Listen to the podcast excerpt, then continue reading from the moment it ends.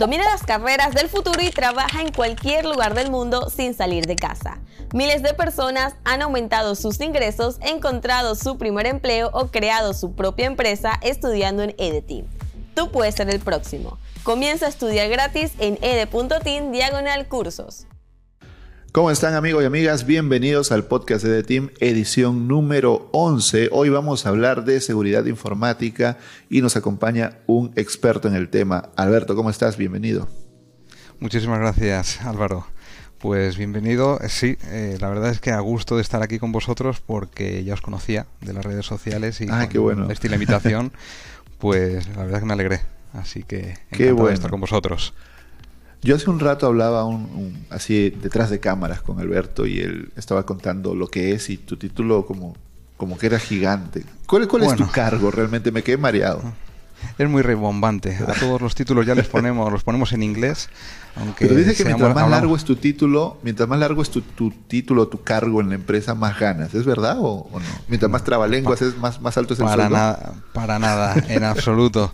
Eh, y además, sobre todo en el, en el mundo de IT y ciberseguridad, que te encargan y encomiendan todo lo habido y por haber que se conecta. Todo lo que se conecta a la red eléctrica y de datos te lo encargan y al final pues es lo que toca. Wow. Eh, sí, nada, yo lo que me encargo a nivel profesional es de, soy IT manager, responsable, eh, director de, de sistemas, algunos lo llaman de informática y también de ciberseguridad. Eh, hay muchas empresas que lo tienen dividido también según la entidad eh, lo grande que sean las empresas, pero bueno, en este caso recae sobre mí. Y aparte también lo que es el DevOps o DevOps de los sistemas SCADA. Entiendo. Pero tu, tu especialidad es todo el tema de seguridad, ¿sí? Sí, sistemas y, y ciberseguridad es donde yo más me centro. El mayor peso Perfecto. mío. Muy bien. ¿Y tu experiencia es, es larga, es mucha, es poca? ¿Has ido cambiando de áreas? ¿Cómo es? Pues mira, eh, yo comencé, la verdad es que estudié hasta bastante tarde, eh, tuve la posibilidad de poder seguir estudiando, pero a la par también seguir trabajando, eh, trabajar en algunos puestos a nivel de prácticas en empresas, incluso en verano. De hecho, yo estaba estudiando la, la última carrera que estudié allá por 2000, de 2008-2009 y estuve, estuve también como profesor de informática para la plantilla de Bridgestone en España eh, y lo compaginaba con los estudios y demás. Yo he estado básicamente siempre en el mundo del IT y de manera temprana también en, el, la, ciberseguridad, ya que debido a una y otras empresas en la implantación de proyectos, pues eh, había mucho peso de ciberseguridad. Yo he trabajado en el sector bancario y en el sector retail, donde había bastante sensibilidad por todos estos posibles ataques, riesgos y demás, entonces ahí es donde ya me metí de lleno. Aunque en la universidad recuerdo en la primera carrera, eh, que fue una ingeniería, eh, en la especialidad en electrónica, eh, ya teníamos grupitos entre alumnos, los típicos que aparecen en las películas, el grupo de electrónica, los frikis y tal y cual, pues teníamos grupitos de, ciberseguridad interna, de, en redes y demás. Entonces ahí es donde cogí yo, adquirí un poco esa apetencia, ese hobby de la ciberseguridad. Luego ya fue desarrollo, porque yo me he especializado en electrónica, redes, muchísimo en programación y luego en sistemas, sobre todo con base en electrónica. Oye, me queda la duda, ¿y esos grupos de ciberseguridad qué hacen? ¿Se reúnen para hackear empresas? No. ¿Qué, hacen en sus reuniones? Me, da curiosidad. Para, para nada. Eh, por aquel entonces había bastantes eh, congresos, por así decirlo, y demás, donde se pone... Eran también como, como cuando hoy te coge un proveedor y te presenta productos. Presentábamos desarrollos como eh, digamos, hacíamos descubrimientos sobre unos y otros sistemas que había por aquel entonces, tanto a nivel electrónico como a nivel de programación con ensamblador, eh, hacer ingeniería inversa. Entonces, no eran, no eran, y tengo que decirlo, y no por la posición en la que estoy, eh, no, no nos no hacíamos incursiones en sistemas a nivel ilegal. Eran más laboratorios que hacíamos nosotros. A nivel ilegal y demás, puedo decir, yo por lo menos estoy libre de pecado en que nunca he cogido ese camino de la ciberdelincuencia jamás. Y... Pero me, gustaría, me gustaría que comencemos por ahí, porque has dado justamente en un tema que socialmente es muy tabú. O sea, es como que ser hacker o tal eh, siempre lo asocia la gente no especializada, ¿no? El, público normal con la parte criminal. cuando un Son muchos hacker titulares. no necesariamente es, ¿no? Efectivamente. Pero, pero Hay los que se llevan los titulares son los hackers criminales. Efectivamente, y mal llamados hackers. Porque cuando te has criado en este mundo, y esto siempre lo digo también cuando presento, hago presentaciones yo ante cierto público y demás, eh, las tres T's para mí. Eh, no podemos saberlo todo, sobre todo en todo momento. ¿Vale? Eh, Entonces yo no me considero experto de nada. Eh, me gusta estudiar, me gusta aprender, pero no hay nadie que sepa todo sobre una temática de manera sostenida en el tiempo. Tendríamos que estar todo el día sin dormir y nutriendo. Entonces, a lo que yo voy es. eh, a mí siempre me ha encantado todo esto. Y, y bueno, eh, cuando se habla de hackers, a mí me fastidia. Los hackers han pirateado. No, vamos, los piratas han pirateado. Los ciberdelincuentes han pirateado. Un hacker, que también hoy se puede dividir en hackers buenos, malos, de gorro blanco, gris, etcétera, etcétera. Vamos a ver, para mí un hacker es una persona que tiene unas ansias de conocimiento, de investigar, si es verdad que, sobre todo en este tema, en el tema de los sistemas y la ciberseguridad, y nutrirse con compañeros, que de ahí vienen estos grupos, que al final se crean, o compañeros en, en la universidad y demás, para indagar en uno, y otros sistemas. Unos están especializados en una cosa, he logrado esto, porque haciendo un jump con el ensamblador lograbas esto, saltarte esto y lo otro y tal y cual. Entonces todo era más a nivel local. No hacíamos, yo nunca he hecho incursiones a nivel legal en ninguna empresa. Entonces Claro. cuando se llama yo el hacker, un hacker para mí, aunque ya hay con apellidos de gorra blanca, etcétera, etcétera, eh, un hacker para mí es una persona que le apasiona la informática, la ciberseguridad, investiga, se monta su propio laboratorio, en ocasiones dará con una solución, en otras ocasiones no, y el hecho de no dar es lo que te impulsa a seguir investigando, que te guste eso. Claro, al final un hacker Eso es una persona que, que se mete al sistema y busca adaptarlo, ¿no? ¿Qué ocurre si hago esto? ¿Qué ocurre si hago lo otro? Y si Claro. modifico esto, ¿qué respuesta tengo? O sea, es una electrónica, sistema- en sistemas... Claro, ese sistema fue construido así, pero ¿qué tal que modificó algo para hacer algo para lo que no fue construido? Algo por ahí va un hacker, ¿sí? Efectivamente, efectivamente. Eh, Sí, extrapolándolo mucho Pero- conceptualmente sería eso. Sí, lo, lo digo más que todo para el público general, ¿sí? Para no ponernos súper técnicos, porque si nos ponemos súper técnicos, pues cuatro o cinco personas nos entienden, entre las cuales no estaría ni yo, y, y todo el resto dirá de qué están que hablando y se, tampoco. y se van, ¿no? Hay que, hay que siempre bajar el nivel. Pero tú, ¿tú por qué crees, no sé si se te ha venido eso a la mente, capaz que sí, en, que en qué momento, qué hace que el público no técnico, el- es decir, el usuario final, Ujú. asocia hacker con delincuente. Tal vez los hackers delincuentes fueron los más famosos y por eso, o, no sé, lanzando teorías locas. Eh, hombre, una vez que te metes, sin meterte en el mundillo, vale, eh, me- me- me quedo en esa capa en la que la gente equivoca el término y es todo por los titulares. Es todo por las noticias. Ah, Eh, el público en general eh, se queda con los titulares, no lee los pies de página, no lee, no suele, perdón, tampoco quiero generalizar a todo el mundo, no lee todo lo que conlleva ello. Y aún, y aún leyendo toda una noticia, un artículo que puede salir en prensa, en televisión y demás, también depende de quién lo escriba. ¿Vale? Correcto. En ese momento, cómo expone las cosas, con la urgencia o no urgencia, si quiere indagar o no, o explayarse más o menos sobre esos conceptos y sobre lo acontecido. Entonces, al final, te encuentras incluso en ciertas revistas que en teoría son especializadas también, un hacker ha pirateado. No, vamos a ver. Ya desde que ha pirateado algo y ha hecho algo ilegal, llámalo ciberdelincuente, cibercriminal, según el alcance de los daños o lo que sea. Claro. Eh, hay que matizarlo. Entonces, estamos aquí también. Yo parte por mi cargo, también intento, a veces lo consigo, otras veces no, a los usuarios trasladar ciertos conceptos básicos, por lo menos para que nos entiendan. Educarnos. Para mí es muy importante, efectivamente, es muy importante la concienciación y la educación del público en general que está totalmente abstraído y ajeno a la tecnología y a, y a- y a lo que es el- la ciberseguridad. Que a día de hoy todavía hay veces que cuando pongo, tengo la firma, es el, el responsable de ciberseguridad, o no sé qué, no sé cuál, digo que no, que no, únicamente velo por la seguridad en los sistemas informáticos. Ok, es que te que tengo que, preguntar algo y no vale enojarse, ¿ah? No, no vale enojarse porque es en buena onda la pregunta. ¿Cuántas veces te han pedido hackear Facebook? Uf, Y te puedo decir que esta semana seguramente tendré mensajes en Facebook diciéndome eso.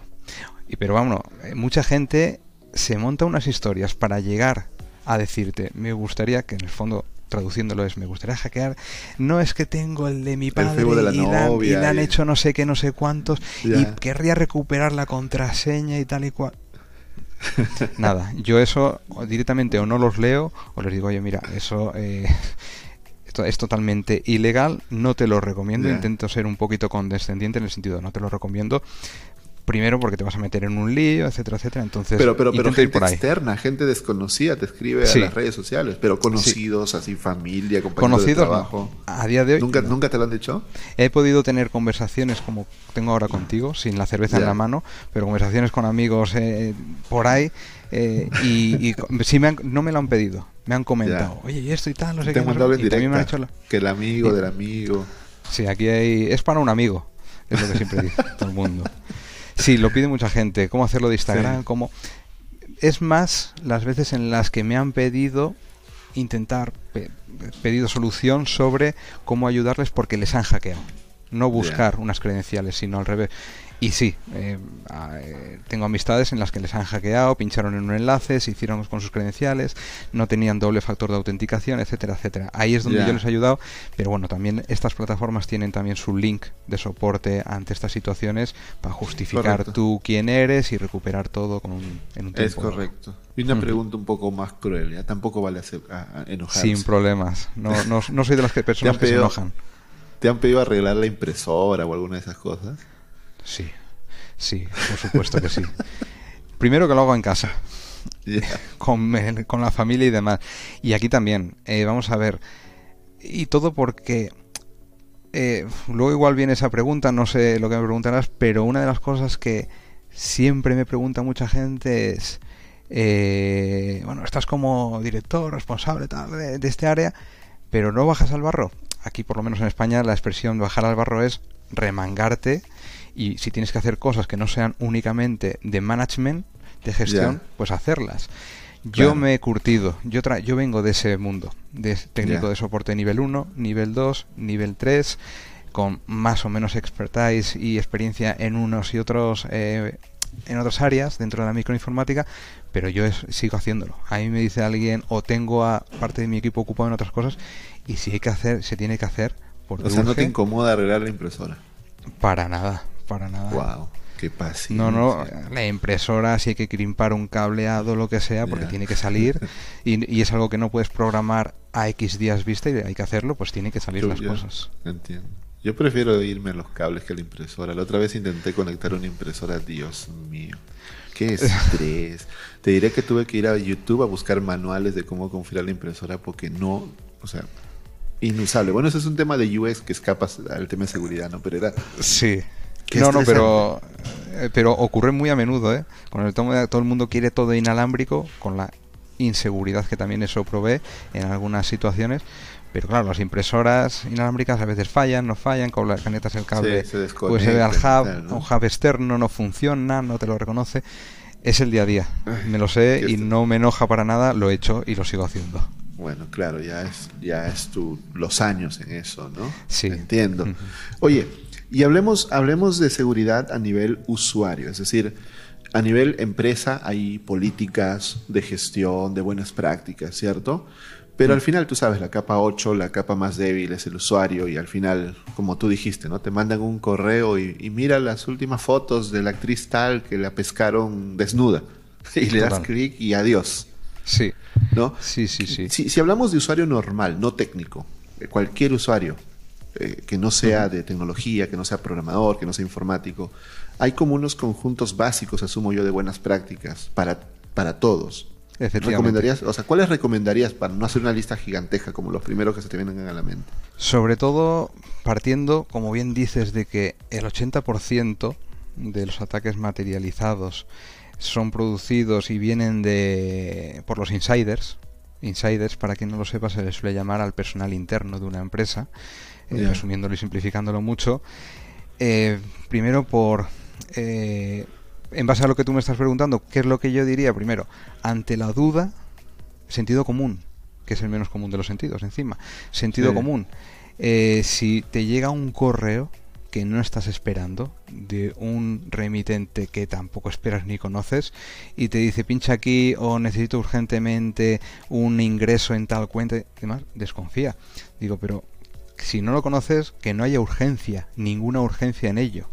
Porque además estos correos normalmente eh, te, transmiten una cierta urgencia, criticidad, si no haces cierta cosa va a ocurrir esto, lo otro, y, claro, en una empresa como en la que estoy yo, que digamos tengo más o menos censados y conozco a casi todo el personal, pues bueno, más o menos se acercan a ti, pero en empresas como estoy yo, como en BVA, 50.000 personas solo en España, en la que los departamentos de IT, ciberseguridad y demás no están al otro lado del teléfono, no al otro lado del pasillo. Hay mucha gente, y no, no por hablar de BVA, eh, para nada, no hay ninguna circunstancia, situación con ellos, sino me quería referir a empresas grandes. Hay muchas personas que dicen, los de IT al otro lado del teléfono, eh, pues, pues, voy a darlo, yo no me quiero buscar ningún problema, que te lo estás buscando al hacer clic, y le dan clic. Por eso decía lo del sentido común. No, eh, lo primero es la concienciación. Si me tuvieras que. En, el primer punto del listado es concienciación a los usuarios, transmitirles confianza de que hablen contigo directamente, que cojan a alguien del departamento y demás. Eh, dentro de esa concienciación yo también suelo mandar bastantes correos y boletines internamente a todo el mundo. Escuetos, directos, de situaciones, casuísticas que se han dado, acompañado con alguna situación real de las noticias.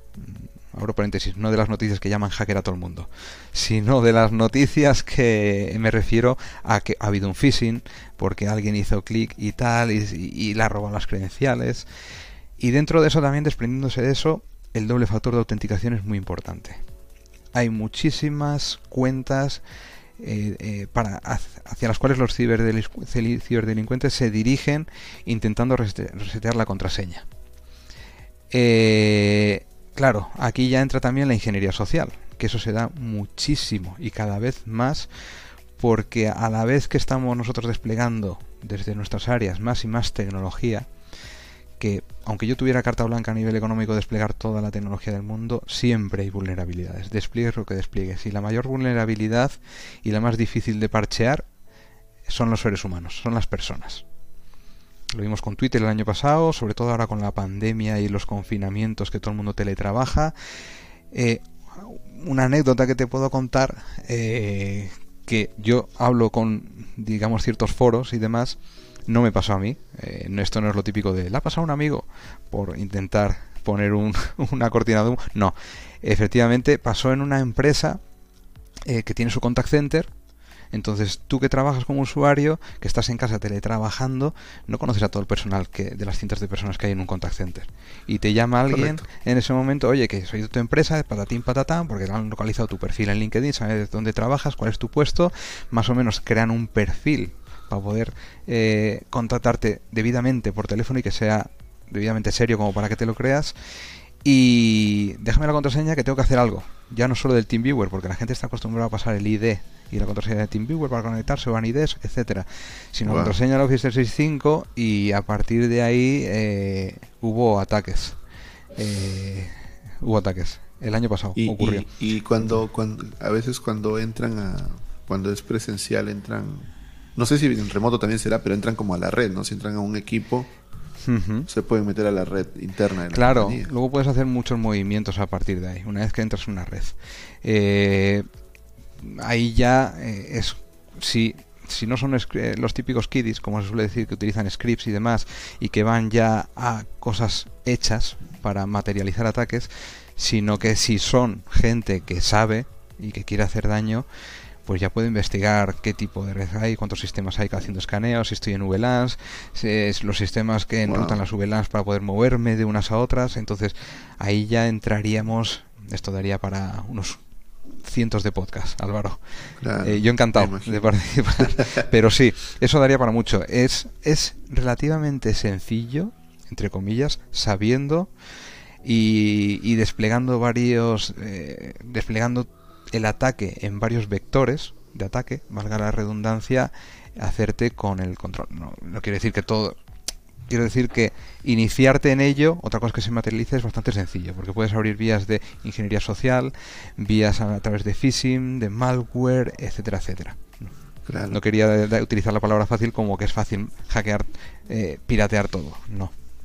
Pero es fácil eh, a día de hoy hacerte con herramientas y con herramientas y recursos para hacer iniciar ataques. Ahora, ¿sabes qué yo, yo siento? Yo siento que no, no quiero sonar a criticón, porque luego, luego la gente lo ve mal, pero lo voy a suavizar. Creo que hay un, un vacío grande a nivel usuario final en los temas de seguridad informática. Creo que las empresas lo afrontan, contratan profesionales como tú, que, que diseñan políticas, hay buenas prácticas documentadas, ¿no? que usan todas las empresas, pero aún así caen las personas dentro de la empresa, como tú dijiste, los insiders. Pero si ellos caen, los que están fuera, mamá, papá, hermano, cuánta gente estafada, ¿cierto? Con, eh, hemos detectado movimientos de su banco, ¿cierto? O una llamada telefónica, su tarjeta comienza en tal, sí. Entonces a lo que quiero llegar es que siento yo, ahí tú me corregirás o me ampliarás la idea, sí, sí. siento yo que hay un gran vacío en conocimientos de seguridad para el usuario final, para el usuario de a pie. Eh, siento que, y esto es algo que yo repito mucho, que los papás a los niños le dicen, oye, antes de cruzar la pista, mira a los dos lados, no hables con extraños, que son criterios, como tú dices, ¿no? Sentido común, no hay que ser un genio, ¿no? Pero siento que eso no se está extrapolando al mundo tecnológico. Siento que no hay que se le diga a los niños, oye, en Internet ten cuidado con A, con B, con C. O, sientes que sí, tal vez yo he visto solo una parte de la historia. No, no, tienes toda, toda la razón. Eh, tanto a nivel de personas mayores como en niños. Para mí es muy importante la educación desde que somos pequeños en esto. Yo siempre lo digo en conversaciones con los amigos, para mí que los niños desde pequeño tengan una conciencia a nivel de tecnología y ciberseguridad, no tampoco que sean expertos, lógicamente desde pequeños, al igual que también digo que sean tengan conocimientos por lo menos básicos y generales de finanzas, porque es lo que rige nuestra vida eh, y otros temas. Pero bueno, hablando de esto, yo creo que desde pequeño es muy importante, porque desde ¿Cuántas veces vamos a los restaurantes y tienen los padres a los niños con su móvil, así inclinados viendo o YouTube o, navegando o tal para que les dejen en paz mientras están comiendo? Entonces digamos que ¿no? efectivamente. Eso a mí, por ejemplo, no me, no me gusta. No me gusta primero porque les creas, generas una dependencia total. Eh, en ese sentido y parece que le tienes que... Pero bueno, sin entrar en ese tema que yo me voy por la rama, es muy importante desde pequeños eh, inculcarles a nivel tecnológico. Es uno de los motivos también por los que yo empecé con, con, mi, con YouTube, eh, publicando vídeos y demás, para concienciar a la gente. Mis vídeos no son para expertos. Primero porque yo también tenía intención de llegar a, más gente cuanto más compliques, y porque yo no soy experto en todas las materias, como para explicar, hacer 8.000 vídeos y todo a nivel avanzado. Pero cuanto más avanzados sean, a menos gente llegas, menos gente quiere buscar ciertos temas complicados. Por eso lo hice más que nada en lo de YouTube para inculcar a la gente. Lo hago en el día a día. Hay muchas veces que alguien se para, oye, ¿cómo funciona OneDrive? ¿Y por qué no me sincroniza? ¿Y por qué sí? ¿Y por qué tal? Y de esta manera y tal. ¿Y cómo funciona esto, esto y lo otro? Entonces, también con los vídeos pretendo eso, educar. Y de cara a la gente mayor, no podemos pretender nos encantaría, y a ellos también seguramente, pero hay mucha gente mayor, según la edad, según también en qué condiciones está, estén, que no son capaces de absorber ciertos conocimientos. Entonces ahí en la medida de lo posible es donde hijos, hijas, gente que digamos un poco más joven que está metido en todo esto, tiene que tomar precauciones. Por ejemplo, en temas bancarios, una de las cosas que yo siempre aconsejo, que no sea únicamente titular con cierta edad una persona que tome ciertas decisiones a la hora de extracción, transferencias y demás, que haga que haya una especie de doble factor, que sea un hijo, una hija y demás, a cierta edad digo, ¿eh? No, Eso es como poner un doble candado en la puerta, ¿no? Sí, porque si para, hacer... una analogía para el público común, ¿no? O sea, si el ladrón te rompe un candado, hay un segundo candado que, protege. Efectivamente, efectivamente. Eso yo es una de las recomendaciones que hago también a nivel, eh, incluso con las tarjetas de crédito, tapar el, número de tres cifras que hay detrás. Si eso no pasa nada, memorízalo y quédatelo. Y, y esas cositas son detalles que cualquier persona sin muchos conocimientos puede aplicar a su vida diaria. Sí, ¿no? totalmente. Y, acá, acá viene otro tema mío y, bueno, yo sé, lo que tú has dicho es verdad que los padres pues usan el teléfono de niñera a veces porque ya toma y no molestas. Sin embargo, también la, educación de los, de los niños pues es mitad escuela, mitad padres, ¿no? O sea, porque si fuera todos los papás, pues no mandemos a ningún niño a la escuela, ¿no? entonces creo que también faltan políticas en que en las escuelas se enseñen criterios básicos de ciberseguridad.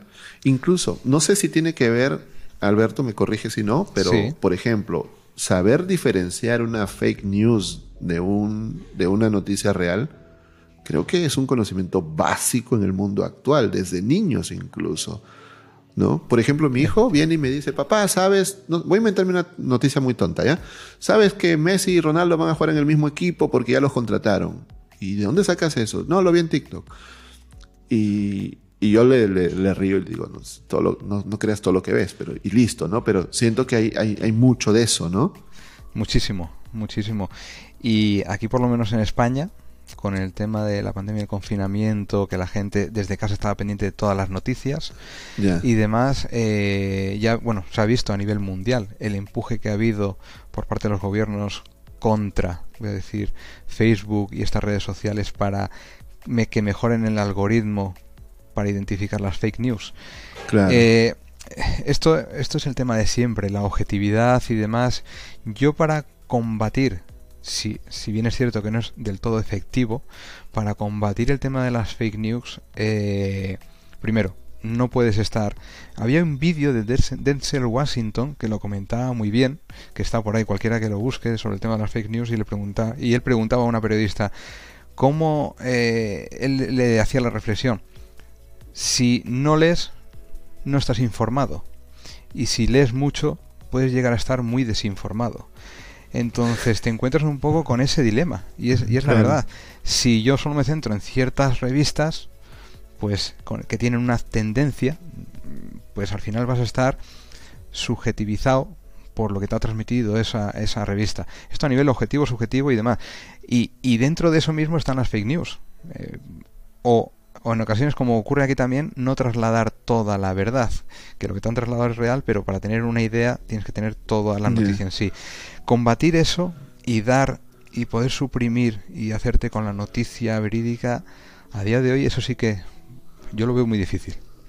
Muy difícil. Eh, Pero por lo menos generar el, la duda, creo yo. Sí. Porque claro, tampoco podemos convertir a todos los niños en investigadores y que vayan a buscar la fuente real y tal, pero por lo menos generar esa conciencia de, oye, duda. Efectivamente. No creas todo lo que ves, ¿no? Eh, una de las cosas que yo aplico también a nivel cuando entro en las empresas es eh, eh, tienes que tenemos que tener una mentalidad y yo lo veo bien ¿eh? una mentalidad de cuestionárnoslo todo. Hombre no todo eh, porque si no no vives. Pero tenemos que tener un poco ese perfil de cuestionárnoslo todo de esto que estoy leyendo puede ser real no porque luego también este, es que estas conversaciones las he tenido yo con muchísimos amigos y también hay que ver si en qué modo te afecta eso para tomar una decisión o no, porque si no vas a tomar una decisión, no te quita el sueño y demás, pues bueno, lo he leído y ya encontraré otra noticia que ponga otra cosa. Pero cuando se tratan de cosas críticas, sí, cuestiónatelo e infórmate bien, lee diferentes fuentes, si lo que resulta de esa noticia te va a afectar en tu día a día. Ahí sí yo es cuando veo que hay que hacer cierta labor de eh, investigación o de esforzarte por leer de diversas fuentes. Ya cuando sea algo de Pero, pero, sin embargo, o sea, para redondear, para redondear la idea o para añadir algo, creo que este tema de las fake news, de, cómo enfrentarse a la información que hay en Internet, que hay una sobreinformación, ¿tú crees? Yo, yo creo que sí, ya, pero tú me dices tu opinión. Que enseñarle a las personas, sobre todo a los niños que son los más vulnerables, a diferenciar las fake news o por lo menos a crear duda, a cuestionar y no creer todo lo que venga, todo lo que vean en Internet, ¿Crees que sería parte de la educación en seguridad para el, para el público común o, iría en otra rama que no es seguridad? Sí, eso es muy importante. Y sí, dentro de, la, dentro de la seguridad también está la ciberinteligencia. Entonces, esto casi lo derivaría yo por ahí también, dentro de, por supuesto, del paraguas. Sí, es muy importante y cada vez está tomando mayor relevancia Muchas empresas, muchos proveedores ya no solo ofrecen servicios y productos de ciberseguridad, sino también de ciberinteligencia, sobre todo a las empresas. ¿Qué, es exactamente ciberinteligencia? Pues aquí ya se abarcan muchos temas, no solo ya de los ataques, sino ya incluso temas políticos. ¿vale? La situación en la que está, puede estar una empresa en el mercado, en la competencia, eh, lo que es el espionaje industrial, etcétera, etcétera. La, ciberinteligencia ya abarca todo eso, que básicamente es lo que hacían también las agencias de, inteligencia de los países. Claro. Se centran ah, en eso. Está, está relacionado con eso. Eso es, entonces, yendo a tu pregunta, sí, yo lo veo importante para, al final es un todo. Sí, es verdad que en las empresas estamos yendo poco a poco con los servicios y los productos, pero no perdamos la perspectiva de que al final es un todo la seguridad. Entonces, en línea con lo que tú dices, y sí, es correcto y hay que generar, hay que transmitir a los niños, educarles en que se cuestionen y generar esa duda, como tú dices, de, ojo, lo que estoy leyendo, ¿qué implica? qué implicaciones tiene en mi vida como para saber si tengo que lograr más fuentes, no, etcétera, etcétera. Eso es muy importante para los niños. Sí. Incluso tú hace un rato hablaste de ingeniería social. La ingeniería social, si no me equivoco, implica engañar, manipular a las personas, ya no a los sistemas informáticos. Es eso. y, las fake news son una forma de intentar manipular a la gente, supongo yo. Totalmente, sí, sí. Totalmente, porque lo que se busca con la ingeniería social es, simplificándolo también mucho, es buscar vulnerabilidades, debilidades en el ser humano.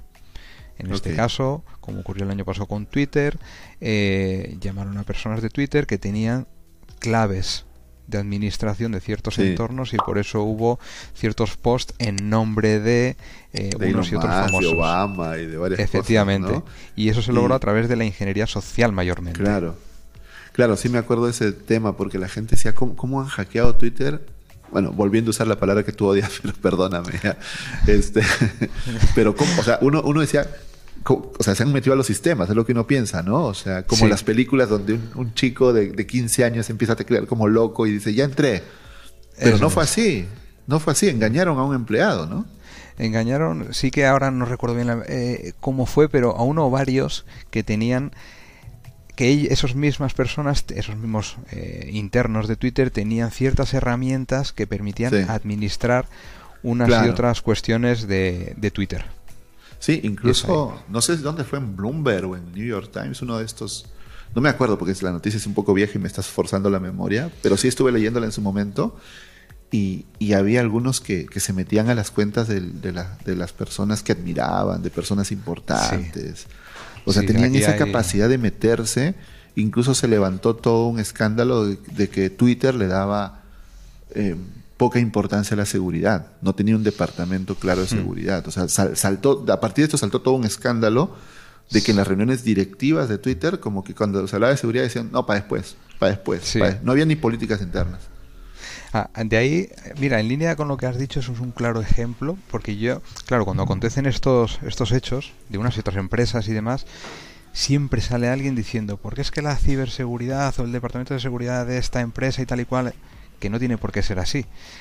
Pero ahí ya entra también la ciberinteligencia. Seguramente, no, no tampoco quiero decir seguramente, puede que haya también empresas competidoras que promuevan ese tipo de artículos y de noticias donde se hable mal de la ah, competencia y demás. Entonces aquí, entra, aquí entramos con, cerramos, no cerramos el círculo, pero vamos abarcando más. Ciberseguridad, productos, servicios, ciberinteligencia, competidores.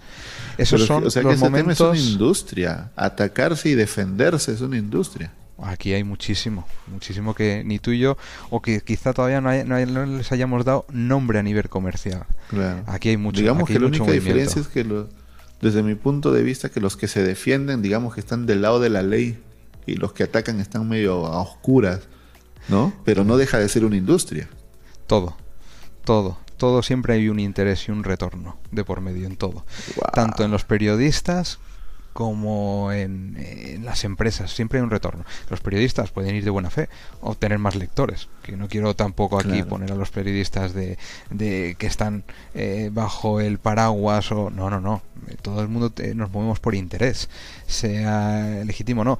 Entonces, a lo que yo voy, ya centrándonos en esto, es que siempre hay intereses y sobre todo cuando una acción en la bolsa, para que lo entienda todo el mundo, ha caído, seguramente gente que está en unas otras acciones dice, es momento de entrar ahora que está abajo. Pues esto es lo mismo, ahora que han echado eh, todo esto contra Twitter, mucha competencia dirá, oye, a través de unos y otros y tal y cual vamos a intentar sacar estos artículos para hundir a la competencia, si siempre hay. siempre hay. Esto también es lo del tema de la ciberinteligencia.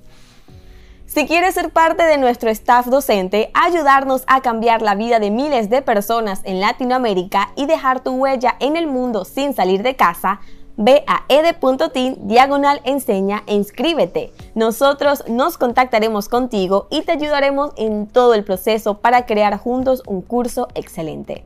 Si todavía no te sientes listo para ser profesor, pero conoces a alguien, también pásale el dato. ed.tin diagonal enseña.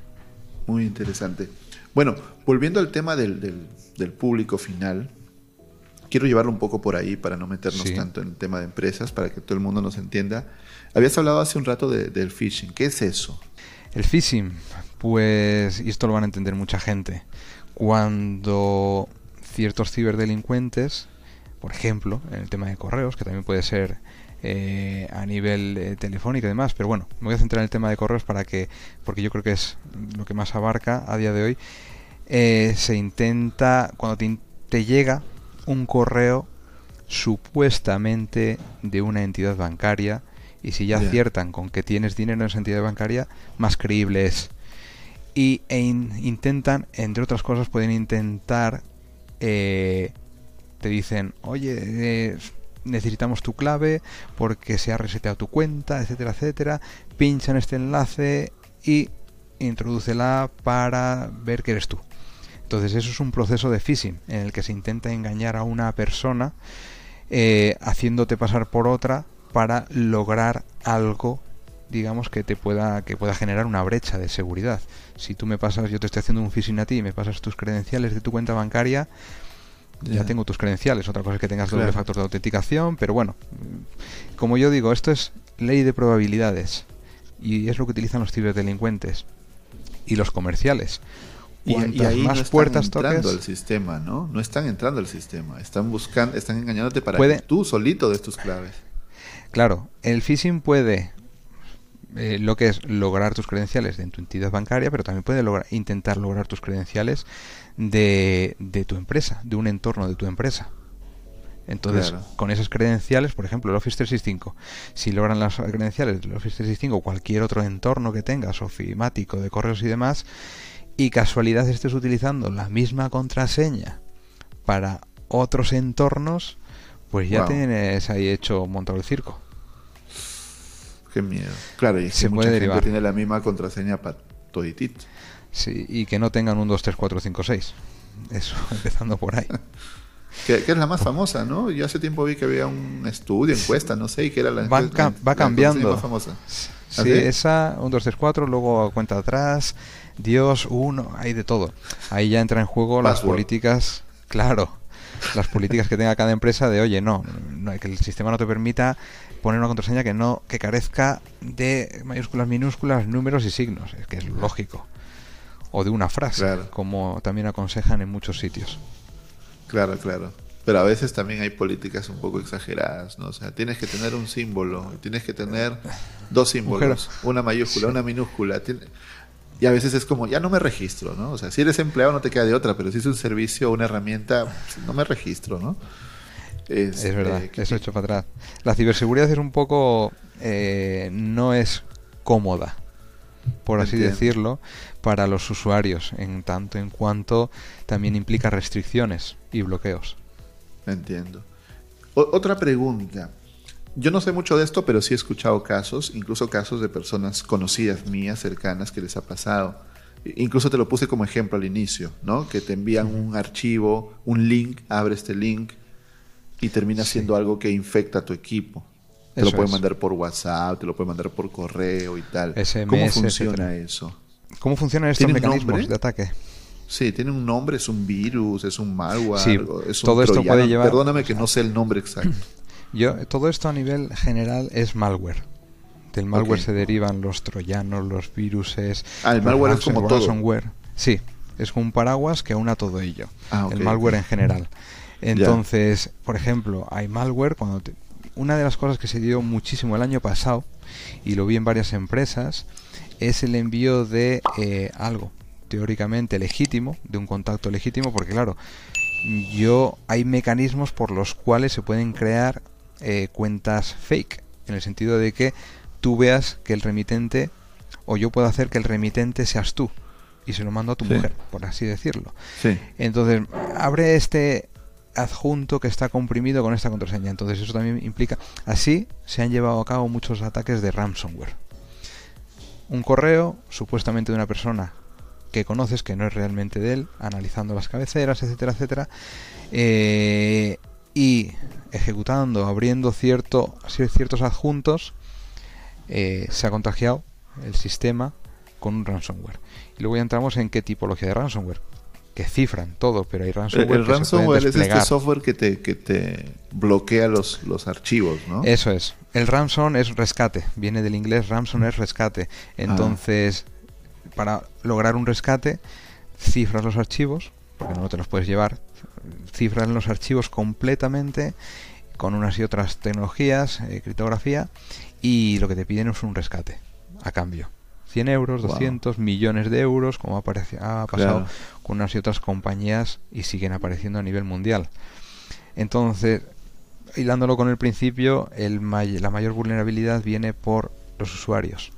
Si yo te mando un correo de tu mujer, oye, rápidamente hazme un ingreso que necesitamos algo, me lo estoy inventando, pues tú rápidamente pinchas ahí, hostias, ¿no? Si mi mujer está de vacaciones, o está en casa, o está lo que sea, y no ha sido ello, juega mucho con eso, con urgencia, la criticidad. Claro, pero en, eh, el correo es como más complicado, ¿no? Porque eh, lo que tú dices, sí, se puede falsear el, remitente, lo, he visto, no sé exactamente cómo, tengo la noción, pero no sé los detalles. Pero luego, luego, claro, tú puedes ir y ver si está firmado el TLS y esas cosas, pero sinceramente muy pocos hacen eso. O sea, yo, a lo mucho verán el, correo remitente, ¿no? Así es, y listo. Claro, muchos ciberdelincuentes juegan también con que abrimos los correos por el móvil. Y en el móvil no siempre se, se, ve el alias, el nombre de esa cuenta de correo electrónico. No siempre se ve la cuenta de correo electrónico porque hay veces que sí. Pone Álvaro y luego ves la cuenta de correo electrónico y pone Pepito1234, arroba no sé qué nos cuánto. dice, esto no es el correo. Entonces también entras ahí con las probabilidades. Para mí las probabilidades en la ciberdelincuencia es clave. Porque si yo... Entiendo. Eh, no todos van a caer. Claro, pero lanzo un ataque a mil personas. Claro. Con que 100 respondan, vale. Con que de esas 100, 20 habrán el adjunto, vale. Con que de esas 20 que han abierto el adjunto, 5 tengan visibilidad de toda la red, ¡pum! Ya está materializado. De mil personas. Entonces se juega con la ley de probabilidades en la ciberdelincuencia y en todo.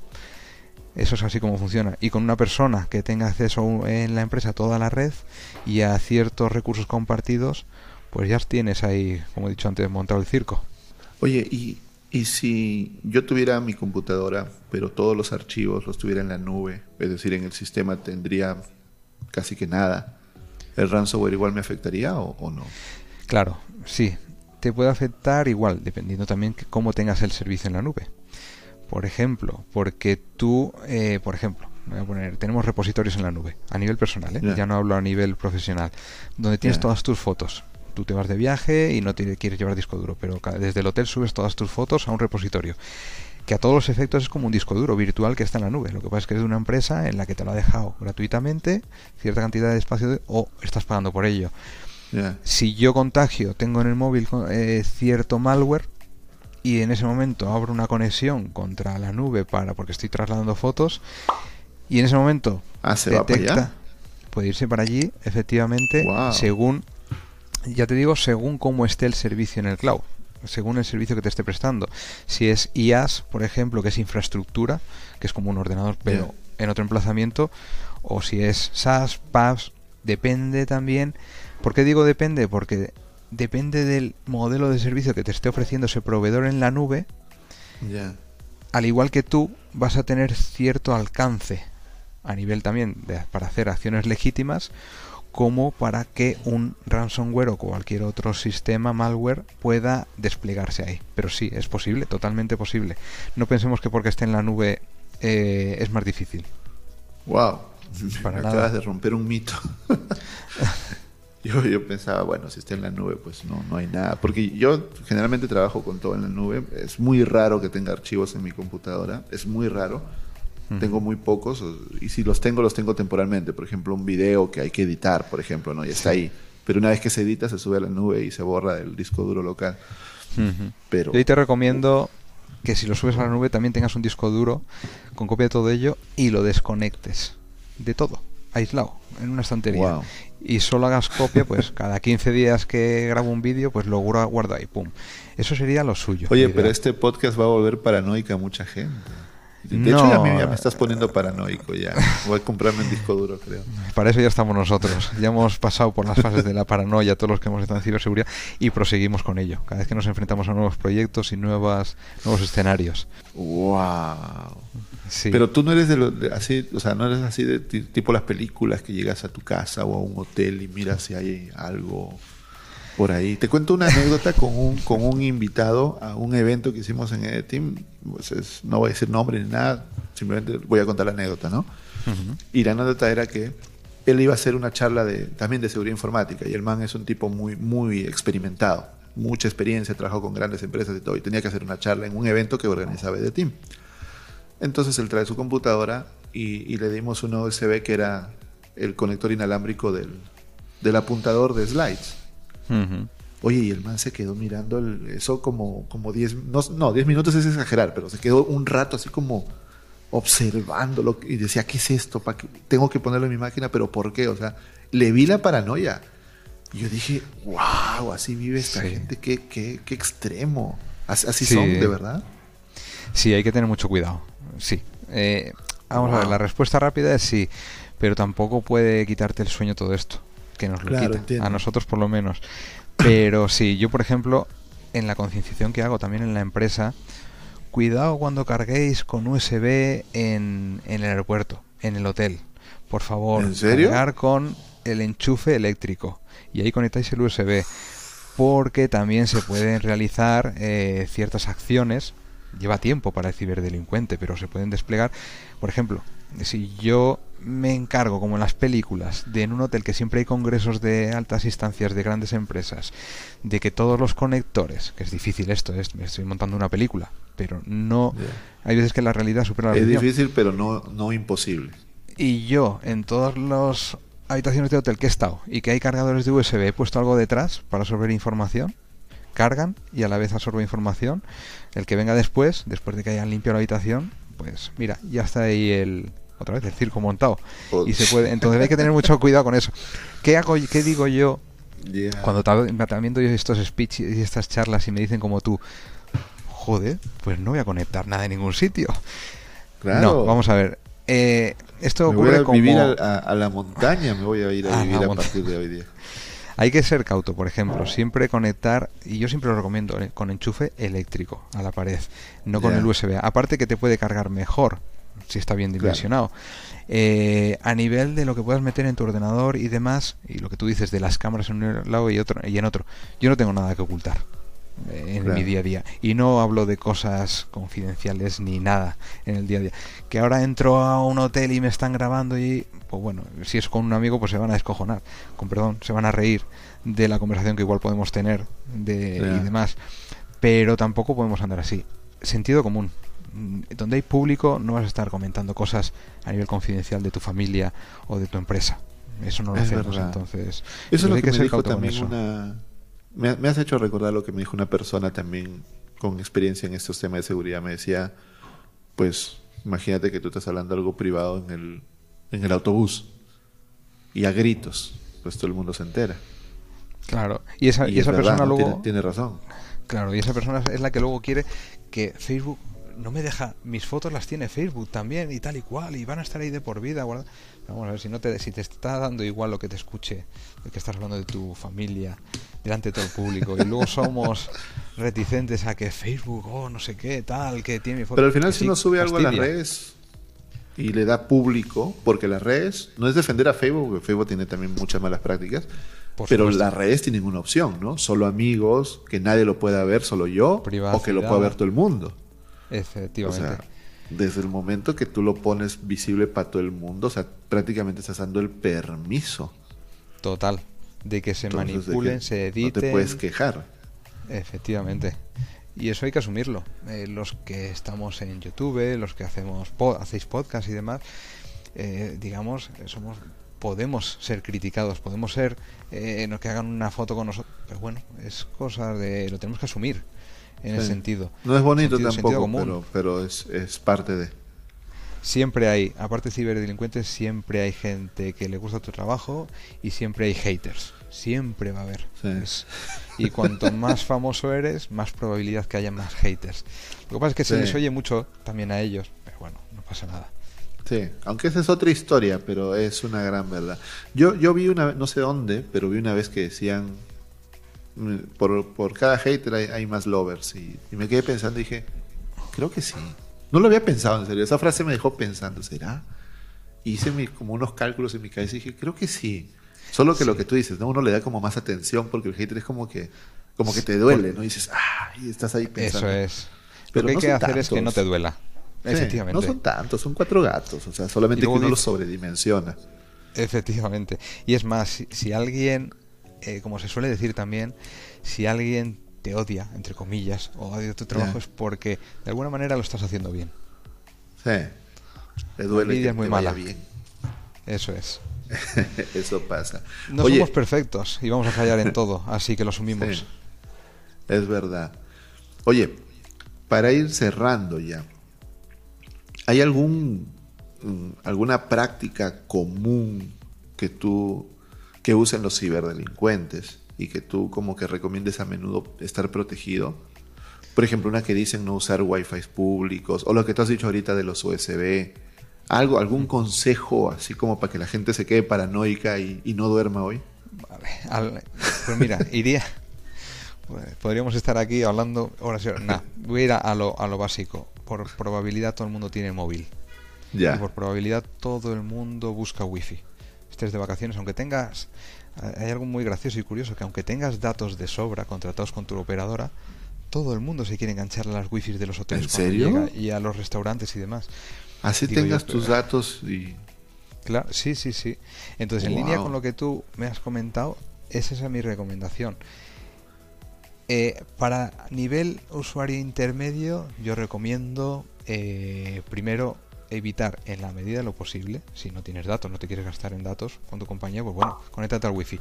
Pero no hacer ninguna transacción ni gestión crítica, transferencia bancaria, extracción, a través de tu aplicación bancaria del móvil en wifi públicas.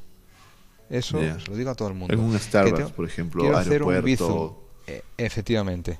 Eso no hacerlo con wifi públicas. Si tienes que hacer alguna gestión, uno, lo ideal sería con tus datos y con una VPN. Ese sería el consejo mío. o sea, los datos más la VPN. Efectivamente. y si estoy en el Wi-Fi público, ¿la VPN me protege o tú recomendarías que ni con VPN use Wi-Fi público? Sí, la, la VPN te va a proteger. Porque si es una VPN en condiciones, te va a cifrar de extremo a extremo eh, todo el tráfico. Entonces, por mucho, ah, aunque haya un man in the middle, una persona en intermedio captando tráfico, va a haber tráfico cifrado. ¿Que lo va a captar? Sí. ¿Que va a estar cifrado? Sí. ¿Que lo va a ver por lo tanto? No. Entiendo, entiendo. O sea, ¿cuál es el para la gente que no nos está entendiendo? Supongo que muchos sí nos entienden, pero para los que no, ¿cuál es el riesgo de usar un Wi-Fi público? O sea, no, no queda claro. ¿Por qué no? Vale. El Wi-Fi público significa que tú te estás conectando a una red, ¿vale? Que esa red es, digamos, intermedia hacia Internet ese wifi público te va a estar dando acceso a internet, pero estás pasando por ella. Es como si entras a una sala en la que, eh, igual el ejemplo es malo, hablas y puede escucharte todo el mundo. Peor, mejor dicho, te puede oír todo el mundo, pero no todo el mundo escuchar, porque hay gente lejana que no va a saber lo que dices. ¿A qué voy yo? Que cuando te conectas a una wifi pública, que puede haber mucha más gente conectada y captando tráfico. Hay herramientas para captar el tráfico y darle forma si el tráfico que se está trasladando, que tú estás trasladando hacia Internet, a través pasando por esa wifi pública, si está cifrado con una VPN, nadie lo va a, captar. Pero si no está cifrado, con lo que tú me decías, hay páginas, las que menos, que trasladan ciertas claves y credenciales de manera en texto plano. Texto plano quiero decir sin cifrar. Que tu contraseña y usuario están pululando por ahí, están andando por ahí en claro. Quien lo capte va a decir no sé qué, no sé cuántos y contraseña 1, 2, 3, 4, 5, 6. Si capta dónde estás navegando y que has trasladado en algún momento esos datos, pues es probar. Suerte ese delincuente y entrar en tu cuenta. Eso puede ocurrir. Puede ocurrir. Eso se le llama. Y tú dijiste que hay herramientas, perdón, dijiste que hay herramientas para captar el tráfico. O sea, cuando dices hay herramientas para, te estás refiriendo a que yo voy, instalo un software, doble clic, siguiente, siguiente, siguiente, y sin muchos conocimientos técnicos puedo robar el tráfico que, que, que, está por ahí, o, o no, que son herramientas que, que, son muy complejas y que solamente gente avanzada puede manejarlas. Son, son herramientas gratuitas y otras de pago. Y es más, las utilizamos son legítimas. Se utilizan también por, por muchos ingenieros de redes. Tú si quieres ver también cuál es la problemática en un entorno tuyo, controlado por ti, cuál es la problemática en cierta gestión de datos y demás, tú pones, se les llaman sniffers. Tú pones un sniffer de por medio y captas el tráfico para ver dónde está. Pero, pero no son complejos de usar o solamente una persona con muchos conocimientos los puede manejar. Es sencillísimo activarlo. no es tan sencillo entender los datos. Ya. Entonces, porque ahí hay muchas Pero, o sea, pero alguien que, alguien que le dedique un tiempito, un poquito que puede empezar a usarlo. O sea, alguien puede ir a un Starbucks con su laptop, instalar un sniffer y, y, dedicarle un tiempo para empezar a escuchar lo que, lo que la gente se habla por, por el wifi público. eso es. la, la, información que se transmite. Más que lo que hablas, captar tu conversación no. No, claro, o sea, es, es una analogía, pero sí, eso es, sí puede captar información. Otra cosa es que esté que no esté en claro y por lo tanto no logre nada. Y otra cosa es que pero si tiene suerte si tiene suerte encuentra cosas viajando en texto plano como tú dices y bingo. Bingo efectivamente. Puede ocurrir. Desde aquí pero de verdad es una película ¿eh? es una con Tom Cruise metiéndose a los servidores. En serio es un guion de una película esa cosa sí sí sí. Vamos a, vamos a aparecer tú y yo haciendo una incursión como en Tom Cruise colgándonos ese, el cable. ese, man, ese, man, es loco, se cuelga difícil. Y está viejo y aún así lo hace. Y a su edad ya estaré con bastón yo. Sí. Y no sé cómo el tipo salta edificios y todo. Pero bueno, nos estamos desviando.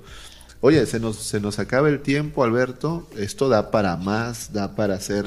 A mí me gustaría mucho hablar de seguridad enfocada al público común, o sea, las cosas que todos nos pueden pasar, como lo del Wi-Fi, lo de los correos electrónicos, tal vez en otra oportunidad. Cuando quieras. Pero me ha gustado, me ha gustado, espero que la comunidad también le haya gustado, que estén dejando ahí sus comentarios en el chat. Recuerden que todos los viernes, 9 de la mañana, hora Perú, Colombia, México. Para ti sería 6 de la tarde, creo. ¿En qué parte de horas. estás, Alberto? Eh, Madrid capital. Estamos, creo que, en ah, una diferencia horaria de 7 horas. 7 horas, entonces exactamente, le atiné exactito. 6 de la tarde para España, los días viernes. Eh, los podcasts salen en YouTube, si ustedes no son de quedarse mirando una pantalla, pueden escucharlo en Spotify o en las plataformas de podcast, o sea, mientras están haciendo otra cosa, mientras hacen ejercicio, mientras lavas los platos, no sé, ¿no? Puedes estar escuchando el podcast y cada fin de semana eh, seguirnos en los podcasts de The Team.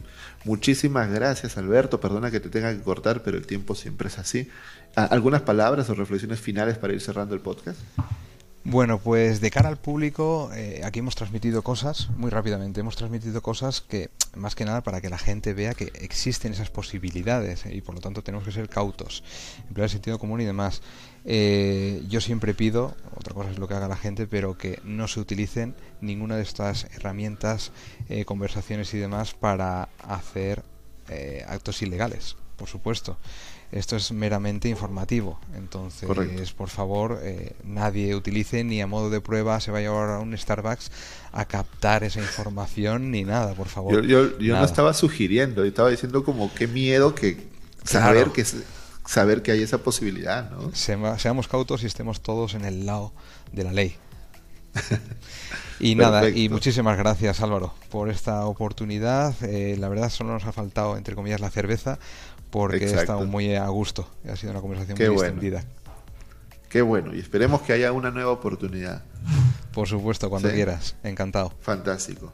Entonces, amigos, muchísimas gracias por acompañarnos al EDE Podcast de hoy. Nos acompañan la próxima semana con un nuevo tema de tecnología y hasta la próxima. No se olviden de visitarnos en ed.team para seguir aprendiendo de tecnología y construir su futuro. Hasta la próxima. Chao.